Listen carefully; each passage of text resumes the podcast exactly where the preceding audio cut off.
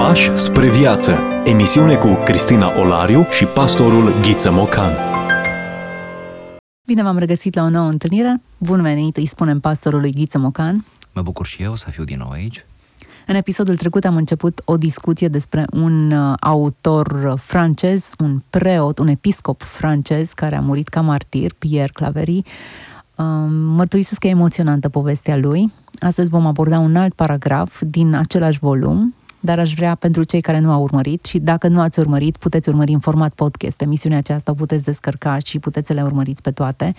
Um, câteva detalii pe care le putem adăuga în prezentarea lui Pierre Claverie. S-a născut în anul 1938 în Alger, din părinți francezi stabiliți în Algeria, termină liceul, apoi se întoarce cu familia în 1957 în Franța, se înscrie la Universitatea din Grenoble, studiază matematica, fizica și chimia, iată așadar, orientat în prima fază uh, pe zona uh, realistă, reală.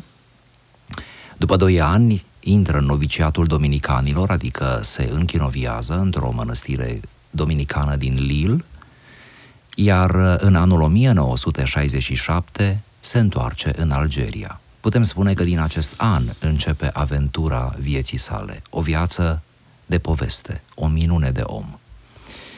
Ajuns înapoi în Algeria, studiază araba și ajunge în scurt timp să o vorbească fluent. Mai mult, aprofundează istoria și spiritualitatea islamică, pentru că acolo majoritatea este musulmană. De asemenea, în anul 1981 este numit episcop de Oran, iar în 1987 este numit în Consiliul Pontifical pentru Dialogul Interreligios.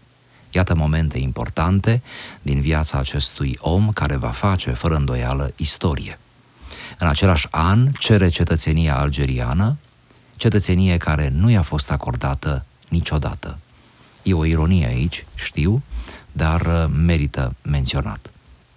În timpul războiului civil din Algeria, Claverie condamnă atrocitățile comise de islamiști și primește în secret în biserică tineri algerieri care deveniseră între timp creștini și care, sigur, fugeau din fața extremismului musulman. În 1994 se cade să amintim și acest moment uh, impresionant și, într-un fel, uh, moment culminant pentru viața și activitatea lui Claverie, participă la Sinodul Episcopilor pentru Africa, desfășurat la Roma, unde denunță lașitatea asasinării a patru misionari pentru Africa și a altor patru călugări. În anul 1996 are loc o dramă din nou pe zona aceasta de extremism islamic. Ehm, sunt decapitați șapte călugări trapiști dintr-o mănăstire uh, aflată pe teritoriul Algeriei, Uh, el denunță, bineînțeles, aceaste, aceste atrocități, iar la 1 august același an este și el asasinat. Sfârșește așadar ca și martir, după un parcurs foarte interesant din punct de vedere pastoral și teologic, după ce dovedise iubire celor care, din perspectiva multora dintre noi, sunt greu de iubit. Hm. Frumoasă și emoționantă istorie și relatare. Um, cred că exact același lucru l-a făcut și Mântuitorul nostru. A venit din drag pentru oameni și a fost omorât de oamenii pentru care am, de fapt, a și venit. Și această poveste a martirajului, Pierre Clavier o poartă. Chiar așa. Uh, cartea din care am citat și în emisiunea trecută, din care cităm uh, și astăzi, se numește Mic tratat despre întâlnire și dialog. Uh, iată. E destul de mic? Da, e un mic tratat are 150 și ceva de pagini, așadar nimeni să nu se sperie. Se citește ușor, uh, fluent, uh, în carte, ce, va, ce face de fapt autorul, ia diferite texte din Noul Testament în special, pe care le tâlcuiește, dar mai mult aplicativ, cu gândul la contextul lui musulman în care a slujit.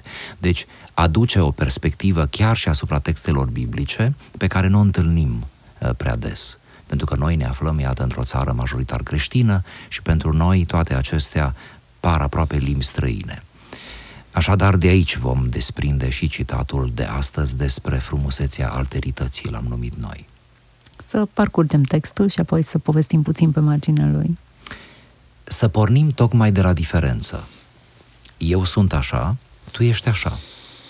Să încercăm să descoperim acest lucru și să ne apropiem unul de altul. Pentru ca bazele să fie cu adevărat comune, trebuie să le pădăm iluzia că termenii acoperă aceleași realități. Prefer să-mi spun a priori că celălalt este altul. Iar dacă e altul, e vorba de sigur de o diferență.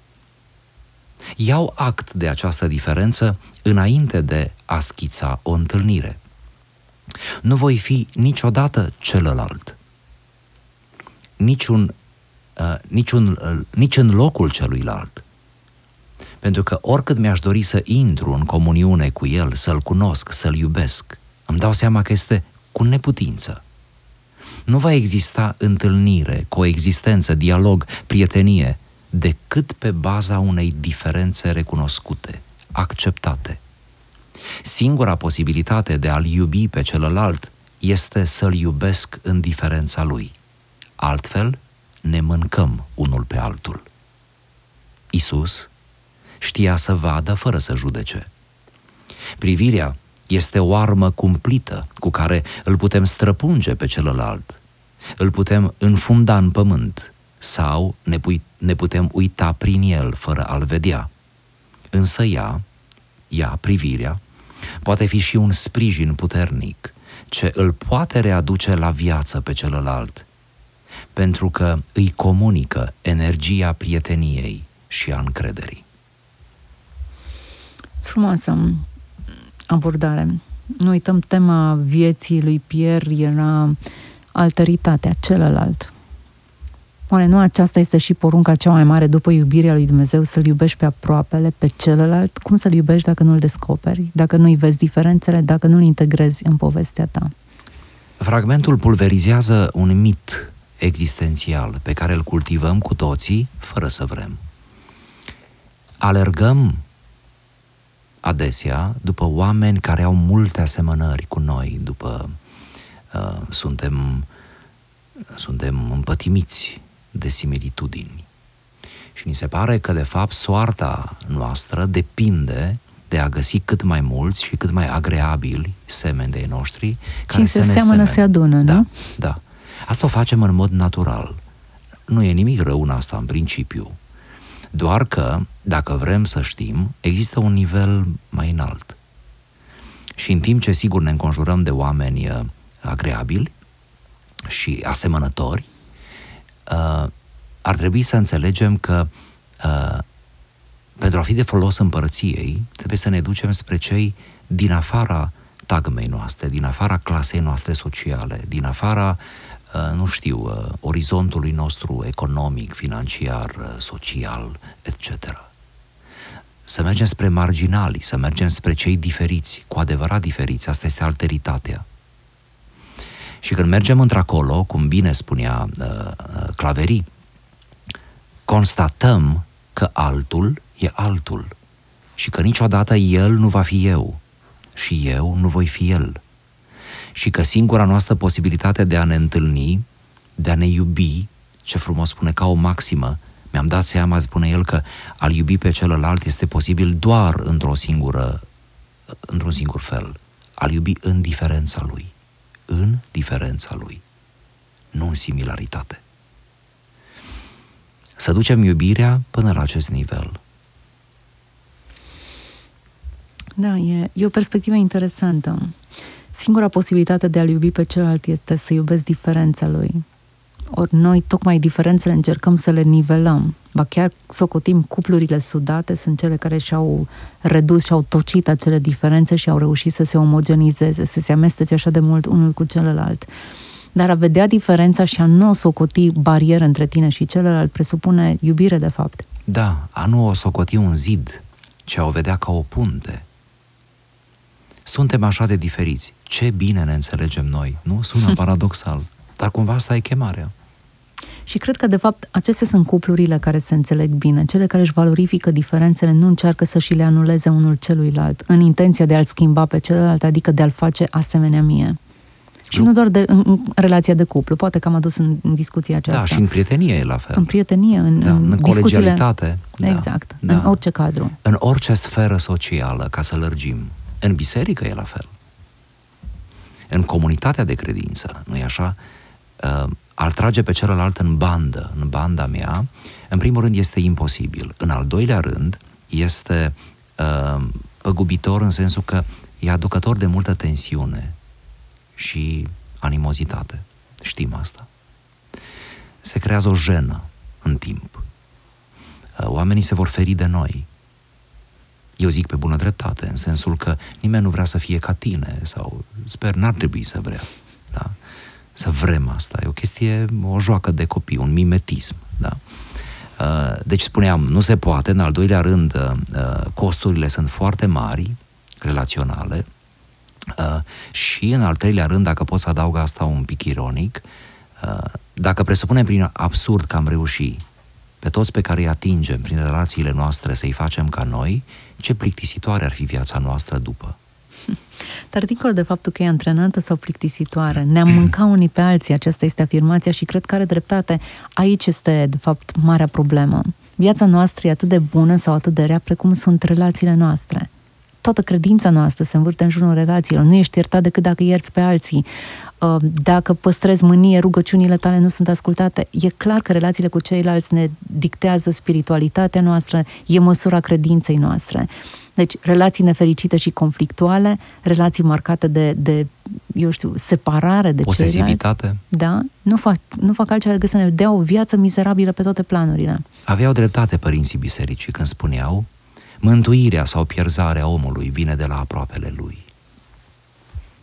Și mai adânc. Da, tocmai asta de fapt spuneau. Atenție că de acolo ne vine ridicarea sau căderea. De la cum ne comportăm cu aproapele. Și cine ne aproapele? Întrebarea pe care o ridicau farisei, ne ridicăm și noi înșine pentru că nu ne cunoaștem acel aproapele. Da. Alteritatea aceasta este ignorată o nivelăm, o măsurăm după noi înșine. Cineva spunea destul de frumos, noi nu-i vedem pe oameni așa cum sunt ei, ci așa cum suntem noi. Semn că judecata noastră este de Sigur. multe ori greșită. Semenii noștri devin niște proiecții ale noastre, nu? Proiecții ale frustrărilor, ale visurilor noastre și așa mai departe. Ale experiențelor. Da. Dacă am fost furat, toți în hoți. Dacă am fost vorbit de rău, toți mă judecă. Sigur. Sigur. Iar din prisma aceasta, cu lentila aceasta a traumei, a experienței mele, îi măsor pe ceilalți. Judecata poate să fie o armă cumplită, spunea. Privirea este o armă cumplită cu care îl putem străpunge pe celălalt. Iisus știa să vadă fără să judece. Și asta mi-a plăcut. Știa să vadă fără să judece. Știa să observe Iisus. Și nu ne mirăm de Isus. Fiind Dumnezeu, nu ne mirăm. Ar trebui să învățăm și noi de la Isus. Tot asta ne propunem. Nu doar creștini suntem, Uh, să învățăm să vedem fără să judecăm, să învățăm să ne stăpânim raționamentele, să le canalizăm într-o, într-o manieră pozitivă, știu că sună foarte așa pozitivă, dar cumva, nu știu, optimistă, caldă, uh, umană, înțelegătoare față de semeni. Vedeți, mă uit la mine, îmi plac uh, semenii mei când sunt înțelegători cu mine. Când ar putea să-mi zică mai multe și nu-mi zic deși îmi spun suficiente ca să-mi dau seama despre ce e vorba, am înțeles, dar când ar putea să fie mai intransigenți și nu sunt, dar totuși sunt suficient de intransigenți ca să nu pierdem subiectul. Dar înțelegeți, îmi, îmi, îmi plac uh, prietenii care uh, mă rănesc uneori cu adevărul, pentru că așa e adevărul, dar care rămân lângă mine, care mă sună de după aceea. Sau, da? Îmi plac și dacă mie îmi plac asemenea oameni, Uh, dacă eu uh, uh, mă simt viu, da, trăind printre ei, uite, asta încerc să fiu și eu pentru ei. Iisus știa să vadă. Și noi ne putem uita la ceilalți, fie să-i infundăm, fie să fără să-i vedem. Până la urma urmei, oare nu asta face Pierre Claverie când învață araba și se uită la musulmani? Încearcă să-i vadă. Vreau să-i văd cum sunt ei, de fapt, dincolo de prejudecățile și de presupozițiile pe care le avem de anumite categorii de oameni. Vreau să-i văd. Oare nu cădem cu toții, în mod special creștini, în păcatul acesta, în care nu mai vedem oamenii, i-am băgat în anumite categorii, am etichetat într-un anumit fel, ne-am distanțat și departajat de ei, înțelegând și răstălmăcind textele biblice care ne spun să ne separăm de rău, ceea ce trebuie să facem, dar cum să îi recuperez pe cei pierduți decât imitându-L pe Hristos, care s-a dus înspre ei, i-a văzut. Este păcatul nevederii sau este pericolul reducționismului sau a generalizării, nu? Reducem totul la o idee, ceea ce e foarte comod din punct de vedere mental, dar e atât de păgubos pe termen lung. Sau generalizăm, credem că toți sunt așa. Uh, Pierre Claverie, care avea să cadă la propriu în mâinile extremismului islamic, până în ultima lui clipă, sunt convins. Până în ultima clipă, el a știut mereu că sunt două categorii de musulmani și că majoritatea nu sunt extremiști. Înțelegeți? Majoritatea își trăiesc religia așa cum o înțeleg ei. Și că cei care ridică mâna asupra lui uh, sunt de fapt uh, o minoritate regretabilă, sunt de fapt un exces, sunt de fapt uh, e, e partea aceea uh, uh, partea aceea cumplită a poveștii, partea aceea neagră, iată, mortală, nu? Dar uh, eu așa cred că și-a dat sufletul Uh, neamestecând lucrurile. De aceea a fost mare.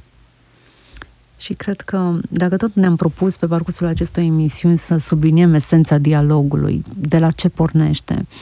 În episodul trecut vorbeam despre efortul acela de a, de a înțelege pe celălalt. Ei bine, aici am trecut la un nivel mult mai adânc. Îl văd și totul începe cu al vedea nu ne privim corect unii pe ceilalți. Nu vedem în spatele adolescentului care sunt lucrurile care antrenează reflexele pe care le are. În fața unei generații pe care o etichetăm așa de simplu, prea digitalizată și ignorantă, nu vedem ce e în spatele acestor eforturi. Da, lasă-i pe cei de altă religie, nu-i vedem pe ei noștri. Exact. Da, ce, ce, ce dureros. Mă gândeam acum în timp ce povesteam, dar nu am, nu am nicio informație, poate nici nu există, Uh, dacă în momentul la care el a fost prins, ridicat, evident nu știe nimeni despre momentul acela, că doar el a fost, și dus spre asasinare și uh, pentru că el știa arabă, înțelegea ce vorbeau. Înțelegea, da. Uh, eu cred că acolo a avut loc un dialog pe care poate nu-l va ști nimeni niciodată, dar eu cred că a avut loc un dialog. Eu cred că el a adus argumente. Eu cred că, eu cred că s-au rostit lucruri inteligente acolo. Eu cred că a fost ceva uh, istoric înainte de asasinare. Pentru că el putea vorbi cu ei, asta vreau să spun. El era de acolo, din lumea aceea. El nu era un misionar care a venit ieri și astăzi este ucis, nu? El era de acolo. Uh, asasinii lui, așa îmi place să cred, au, au, au avut parte de o predică bună. Hmm. Interesant, poate ar trebui să aflăm mai multe detalii despre cum s-a petrecut tot evenimentul. Um, gândindu-ne la violența hapotnicilor, probabil că nu au priceput prea multe lucruri, dar uh, pe pagina Scripturii mai avem descrise martiraje care ulterior au, au adus convertiri. Îl avem pe Saul din Tars, ulterior Pavel, care exact la fel cu, cu habotnicie participa la martirajul lui Ștefan, dar ulterior în ce cheie diferit a citit totul, inclusiv mesajul pe care Ștefan l-a rostit atunci. Sigur. Nu ne îndoim că și asasinii și cei care produc efectiv un martiraj uh, sunt ființe umane, hai să spunem și asta, pentru că așa e corect, uh, și oricât de animalic ar fi ajuns ei să trăiască și oricât de dezumanizare acolo, pentru că totuși e o dezumanizare, uh, uh, undeva în străfunduri, la mare adâncime, cred că se produce un seism, doar că e seism uh, din acela cu puține grade care nu se resimte la suprafață, dar undeva, cred că în plăcile tectonice ale ființei se întâmplă ceva, pentru că totuși e o ființă umană. E o ființă umană.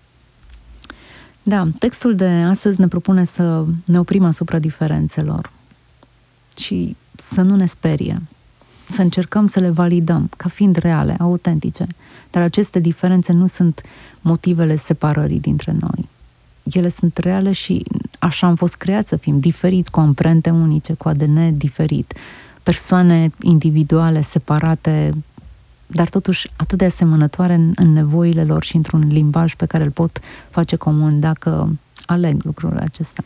Aș mai adăuga faptul că diferențele dintre noi uh, sunt o amprentă a demnității individuale, în sensul că dacă sunt diferit de tine și sunt, tocmai acele diferențe, nu știu, multe, puține, interesante, mai puțin interesante, enervante sau, nu știu, drăguțe, tocmai acele diferențe uh, sunt amprenta identității mele, adică a demnității mele unice. Și atunci când vrem să maculăm diferențele, când vrem să le, nu știu, pulverizăm, noi de fapt facem un atentat la persoană, un atentat la demnitatea celuilalt. Îi luăm ceea ce are el, în sensul ceea ce are el unic. Ori uh, să fim foarte atenți și din punctul ăsta de vedere. Deci e o chestie antropologică în cele din urmă, nu e neapărat doar creștină sau religioasă, ci uh, e modul acesta frumos de a învăța să-l respectăm pe celălalt, iar în acest respect multe se pot naște. Multe, chiar și credința, nu? Chiar și comunitatea de credință. Și cred că ar trebui să umblăm cu aceeași modestie. Nu suntem noi măsura tuturor lucrurilor. Uneori, în spatele intenției mele de a-l nivela pe celălalt, de a-l aduce după tiparul meu, e exact această mândrie. Cine nu e ca mine e inferior. E probabil n-a înțeles marile lecții ale da, vieții, așa cum le-am înțeles. Exact. Cred că ar trebui să ne sperim ceva mai mult. Și eu cred. Și să mai luăm seama că de-a lungul vieții, când avem asemenea apucături, primim câte o lecție de viață de la câte cineva pe care l-am judecat, pe care am tot încercat să-l schimbăm și care într-un moment astral, cu totul concret, ne dă indirect o lecție usturătoare. Chiar așa, chiar așa. Dacă preocuparea lui Pierre Claverie, un fir roșu al vieții lui era celălalt, cum îl cunosc, cum îl înțeleg, poate că e nevoie de o retragere, de, de, o, de, a, de a face un pas în spate ca să-l poți privi pe celălalt. Uneori prea ne lansăm în discuții contradictorii, suntem prea pătimași în a ne susține punctele de vedere și nu mai reușim să-l auzim pe celălalt cu intenția sinceră de a-l cunoaște, de a-l vedea, de a, de a vedea cine e celălalt. Cred că acesta e un mesaj, dacă cel puțin cu mesajul acesta ne despărțim și îl lăsăm ascultătorilor noștri, că ar trebui să-i auzim pe ceilalți, că ar trebui să tăcem mai mult, că ar trebui să facem eforturi să înțelegem mai degrabă decât să-i convingem. Nu suntem prin naștere ființe dialogale, nu suntem. Suntem monologale. Copilul vorbește peste toți când e mic. Vorbește peste adulți. Vine în casa ta un academician. Dau un exemplu. Copilul va vorbi peste el. Când ajunge la adolescență, vorbește peste tot neamul și ne explică la toți cum se trăiește, cum se face, și ne spune că nu e așa cum am înțeles noi, ci e cu totul diferit. Lumea e altfel, viața e altfel, credința, nu mai vorbim, religia. El știe. El a ascultat, el a văzut. Ei bine, iată omul cum vine pe lume. Și primii ani nu e o ființă dialog, dialogală, este monologală. Drag ne este monologul. Ar trebui însă, odată cu vârsta, cu maturizarea, cu apropierea de Hristos, cu înbisericirea noastră, care bine e să se facă de vreme, cât mai devreme, ar trebui să trecem pe modul dialog și să învățăm dialogul. Ori dialogul are nevoie poate de o viață întreagă să se învețe. Și uh, să ne încurajăm într-o atitudine dialogală, gândindu-ne la oamenii mari fiecare avem oameni mari în minte, pe care, despre care am citit sau poate i-am întâlnit, și care au fost mari și prin faptul că ne-au ascultat toate inepțiile și că nu s-au repezit la noi să ne aducă contraargumente, să ne facă praf, doar era atât, atât de simplu pentru ei. Și care ne-au ascultat, ne-au tolerat, care au ascultat pe alții, să ne gândim la marele exemplu, supremul exemplu, Hristos, care îi suportă pe cei 12, cu toate ale lor, nu îi schimbă, îi ține pe aceea. Nu caută mai buni, ci pur și simplu îi suportă. Uitați-vă la toți maestrii, la, la, la toți mentorii, la toți duhovnicii. N-am vrea să știm câte aud ei, n-am vrea să știm câte predici primesc ei, cum îi învață oamenii, că nu e așa. Și el zâmbește și rămâne în dialog Și numai în dialog poate ajunge să-l schimbe sau să-l conducă la Hristos pe celălalt. Bună plădoarie despre cum să-l vedem pe celălalt. Ascultând. Da. Fiind receptivi ca să primim și mai degrabă să ne deschidem urechile de, decât gura. Suntem la finalul acestei emisiuni. M-am bucurat să parcurgem încă un fragment din mic tratat despre întâlnire și dialog. Sperăm să găsim suficient de multe resurse ca să ne întâlnim cu celălalt și să inițiem un dialog care să rezulte ulterior în relații sănătoase, relații care să îi producă lui Dumnezeu în primul rând plăcere și apoi să ne transforme pe noi. Pierre Claverie a fost uh, autorul pe care ne-am discutat. Ne reauzim data viitoare. Până atunci, toate cele bune! Ați ascultat emisiunea Pași spre viață cu Cristina Olariu și pastorul Ghiță Mocan.